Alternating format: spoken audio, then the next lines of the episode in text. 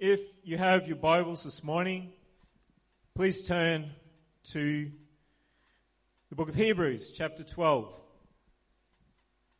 and starting from verse 1. As I was preparing this message, um, I realized that the, the passage that the Lord was wanting me to minister on actually has connection to the entire chapter. And so I think it would do the, the verse that we're, we're going to focus on uh, a dishonesty if we did not go through and see what the chapter is talking to us about. So we just had the faith chapter in Hebrews chapter 11.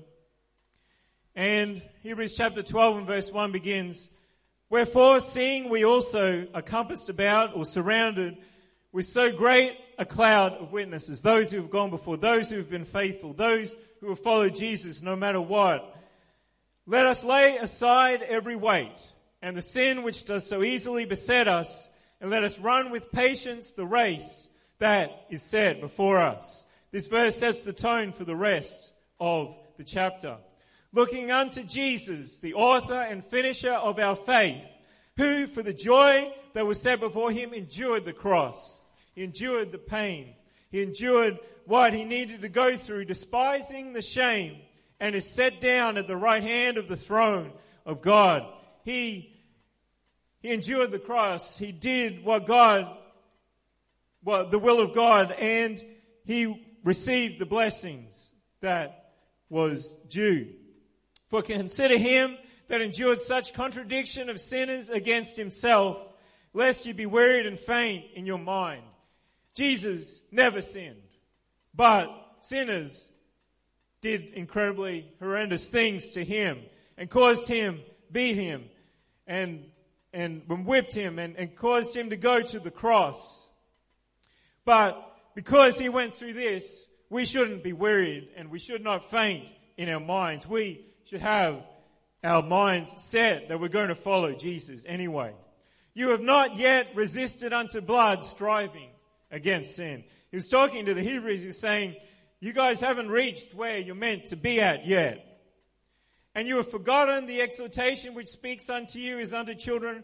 My son, despise not you the chastening of the Lord, nor faint when you are rebuked of him when Jesus starts to talk to us about something in our lives, we should not despise it.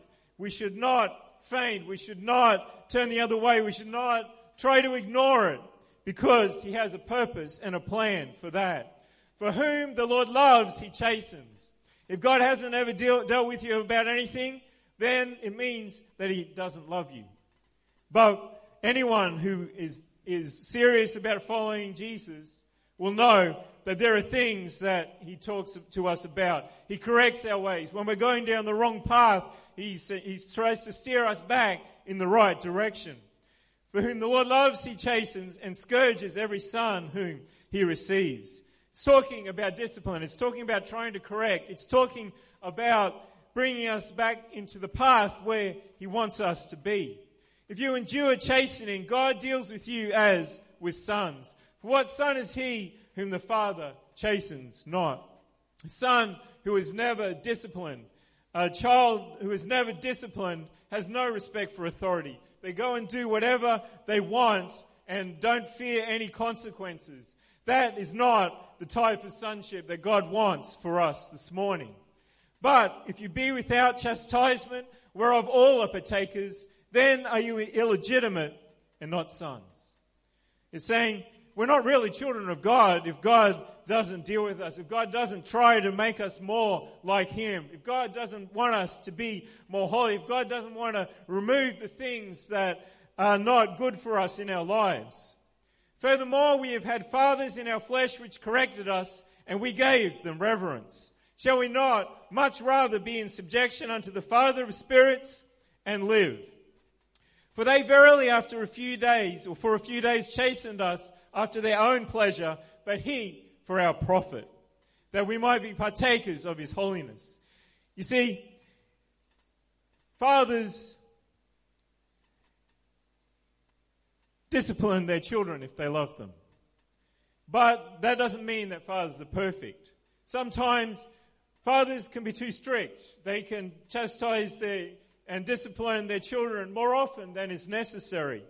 And, but, um, and there are those who get it all wrong as well. But we can get it wrong as people.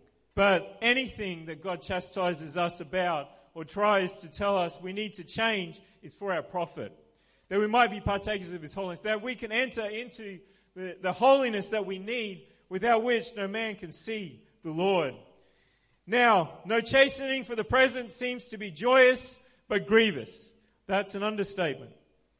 Nevertheless, afterward it yields the peaceable fruit of righteousness unto them which are exercised thereby. Listening to the voice of God, listening to the chastening, um, changing our ways because of that chastening leads to righteousness in us and peace. Wherefore, lift up the hands which hang down and the feeble knees. Don't feel like you failed God and you can't ever return if He starts to speak you, to you about something. What we need to do is set our minds to Jesus and say, doesn't matter what you want me to do, I'm going to do it. I make that determination. And make straight paths for your feet, lest that which is lame be turned out of the way, but let it rather be healed. We can become spiritually lame sometimes if we don't, if we decide not to listen to what God wants us to do.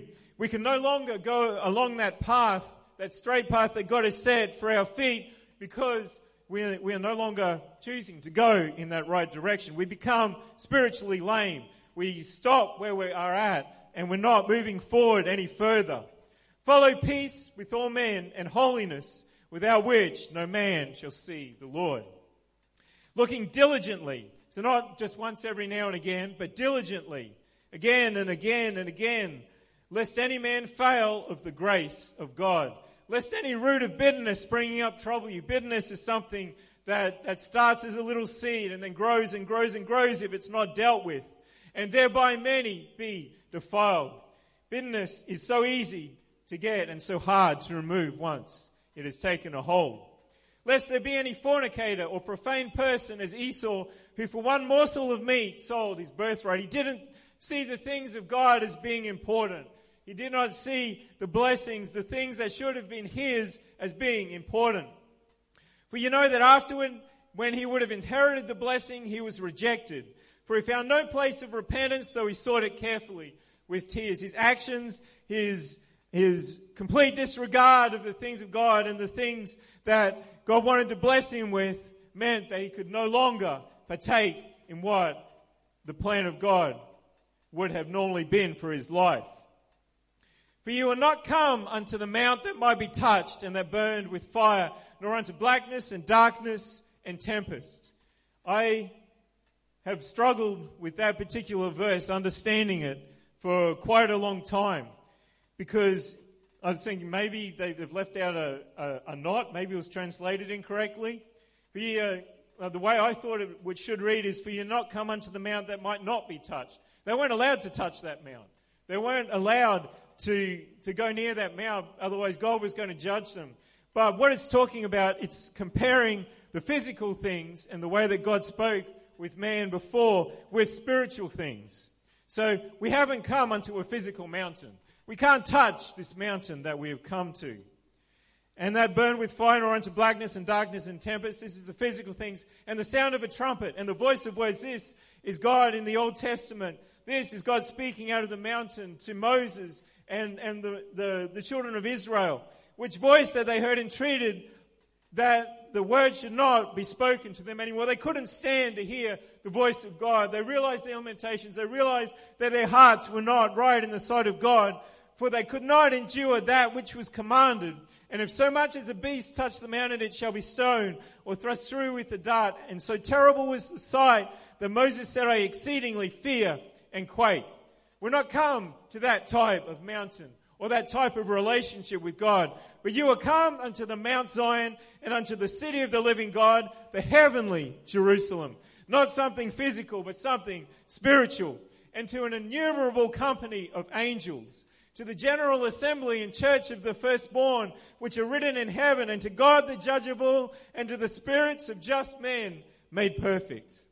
And to Jesus, the mediator of the new covenant, and to the blood of sprinkling that speaks better things than that of Abel. We have come to something that is much greater, much better, and the chastening is much more effective than it was back in the Old Testament. See that you refuse not him that speaks. For he, for if they escape not who refused him that spake on earth back in the time of Moses, when they rebelled against God and God destroyed many, many thousands of them, shall, much more shall not we escape if we turn away from him that speaks from heaven. This new covenant is not something that we can mess around with. When God speaks to us, it carries the weight of even our salvation in it. Whose voice then shook the earth, but now he is promised, saying, Yet once more I shake not the earth only, but also heaven. And this word yet once more signifies the removing of those things that are shaken, as of things that are made, that those things which cannot be shaken may remain. All the earthly things are going to be shaken. All the earthly things shall be left behind. And only that which we do for the kingdom of God, only that we, we follow Jesus in is going to remain. Wherefore we're receiving a kingdom which cannot be moved. Let us have grace whereby we may serve God acceptably with reverence and godly fear. For our God is a consuming fire. I want to speak this morning about the all consuming fire. Fire can be both a destructive force and also it can be a refining force. Fire can burn up everything in its path like an out of control bushfire. Or it can be deliberately targeted at something that should not be there for the express purpose of making that thing purer. God's consuming fire is of that second sense. It refines, it purifies, it targets things in our lives that should not be there, that are weights, that are sin, that are holding us back from being who God created us to be. It, it even deals with us about sin that is holding us back from salvation. Jesus will talk to us about things in our lives that he is not pleased with. He will knock at the doors of our heart, hoping we will open up. He will check our spirits, make us feel uncomfortable about certain actions or objects.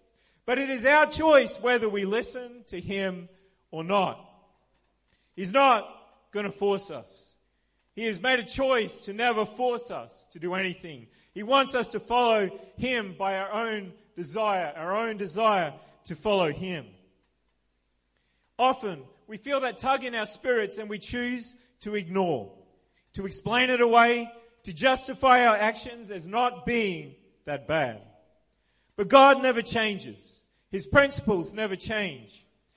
He might pull back from speaking to you about it for a while, but it doesn't mean that He's changed His mind. It doesn't mean that He's forgotten about it.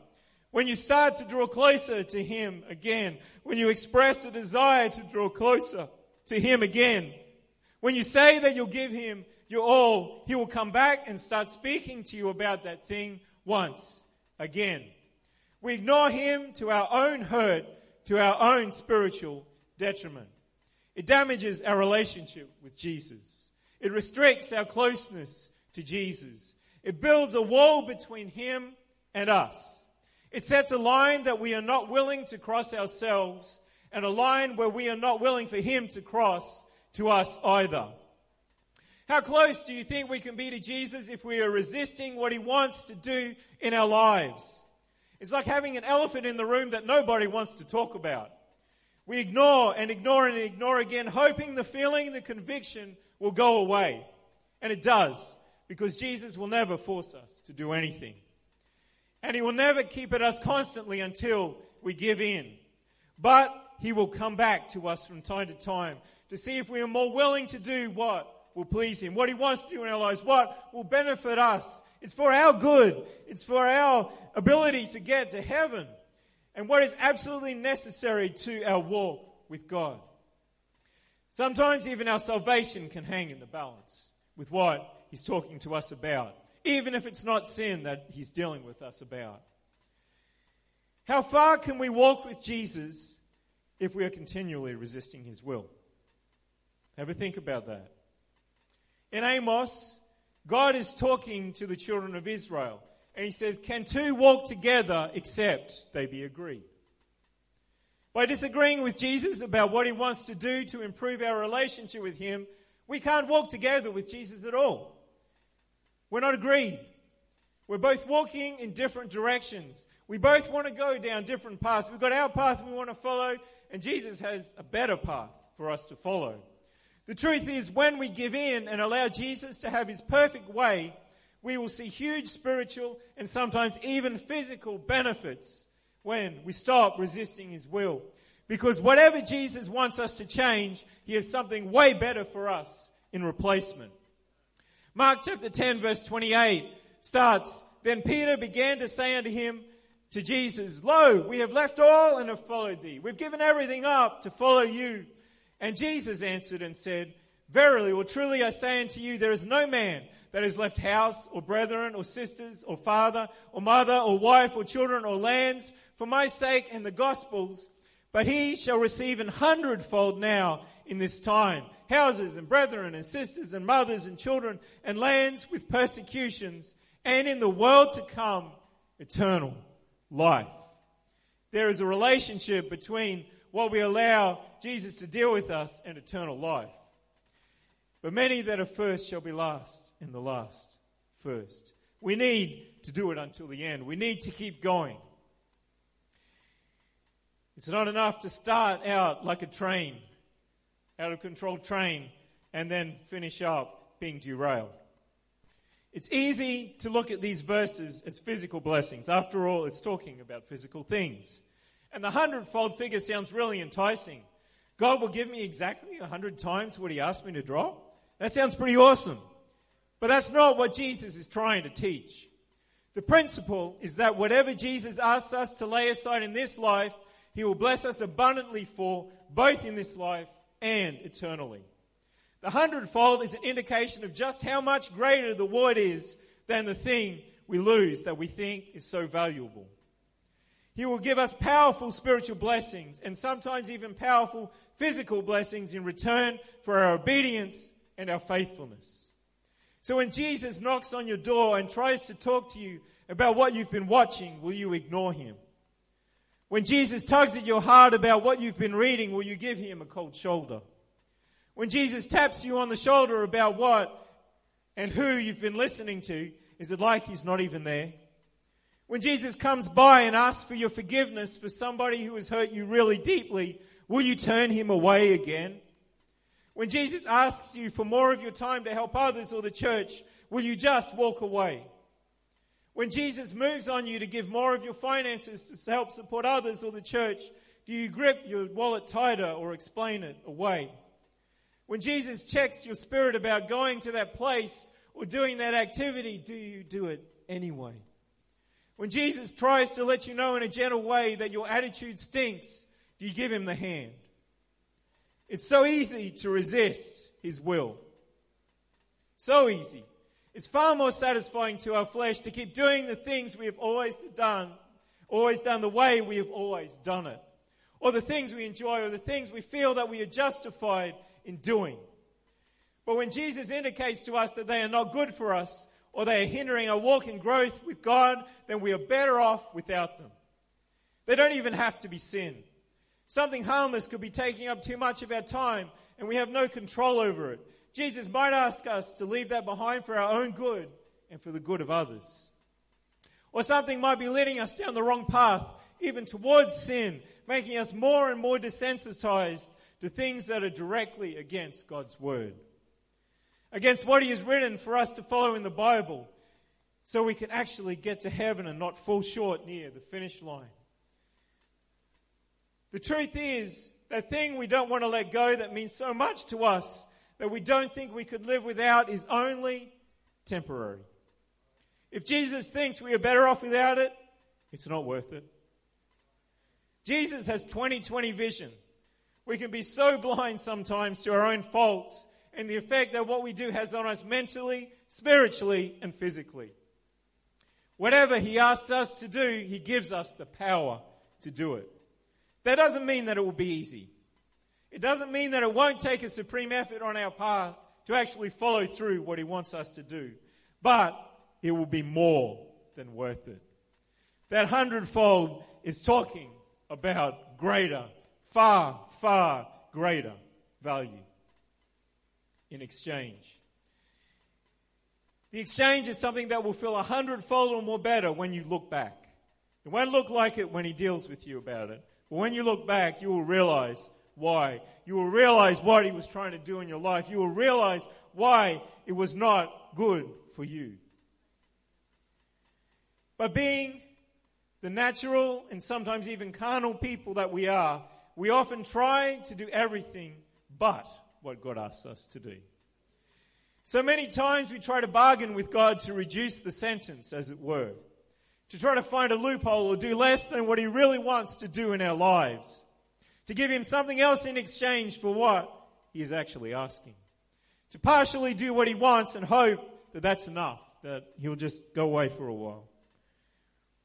But there's a reason why Jesus doesn't want that thing in your life. And He really does know best. Jesus wants to be that consuming fire in our lives. Not to destroy us because we've been bad, like an out of control fire, but to refine the good that is already in us, where He's already been able to take us from bondage and sin to living a life with Him. But He doesn't want us to stay in that same state where He first brought us to. There's deeper walk that He wants to bring us to. There's a greater purpose for our lives that He wants to lead us into. No, He wants to make something better out of you and of me. He wants to make us better, more pure, more holy, more refined, burning away the dross, burning away the thing that doesn't belong, the things that don't matter, that will cloud our walk with Him to present us as a beautiful jewel.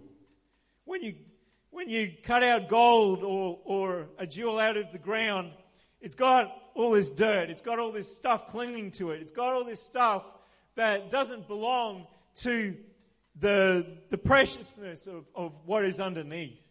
And that needs to be chipped away. That needs to be removed for it to be able to show its full shining light, to be able to show its full value, to be able to show its full worth. He is the all consuming fire and He wants to make you perfect and a beautiful jewel in His sight. That is the end result. It's not to cause us pain.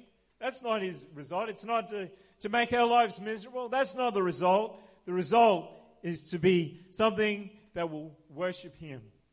To be something that, in the way that we live, we worship Him. Something that others will be able to look at and be drawn to Jesus through us because we have been refined we are something that is beautiful, that people will be attracted to, to live, to be drawn to Jesus. But that fire, that all consuming fire, is expressly targeted to burn away the rubbish.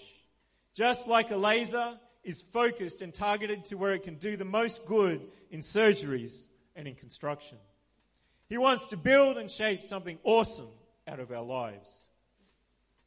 If I could get someone to the piano, please. What's Jesus been talking to you about recently?